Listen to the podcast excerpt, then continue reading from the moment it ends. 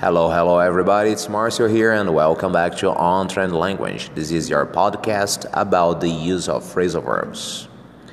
The next one off your list is alternate with. Alternate with, which means happen or occur.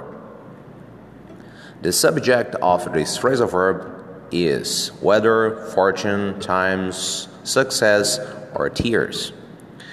And the adverbial phrase that can come along with it is over a long period throughout his career, for example.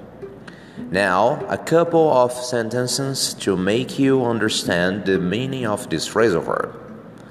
While they were on holiday, sunshine alternated regularly with wintry conditions, or sunshine and wintry conditions alternated. Fortunately, cheerfulness alternates with his bad moods. Simple, huh? Well, guys, that's all for today. Thanks for listening. Have a very good day. Bye bye.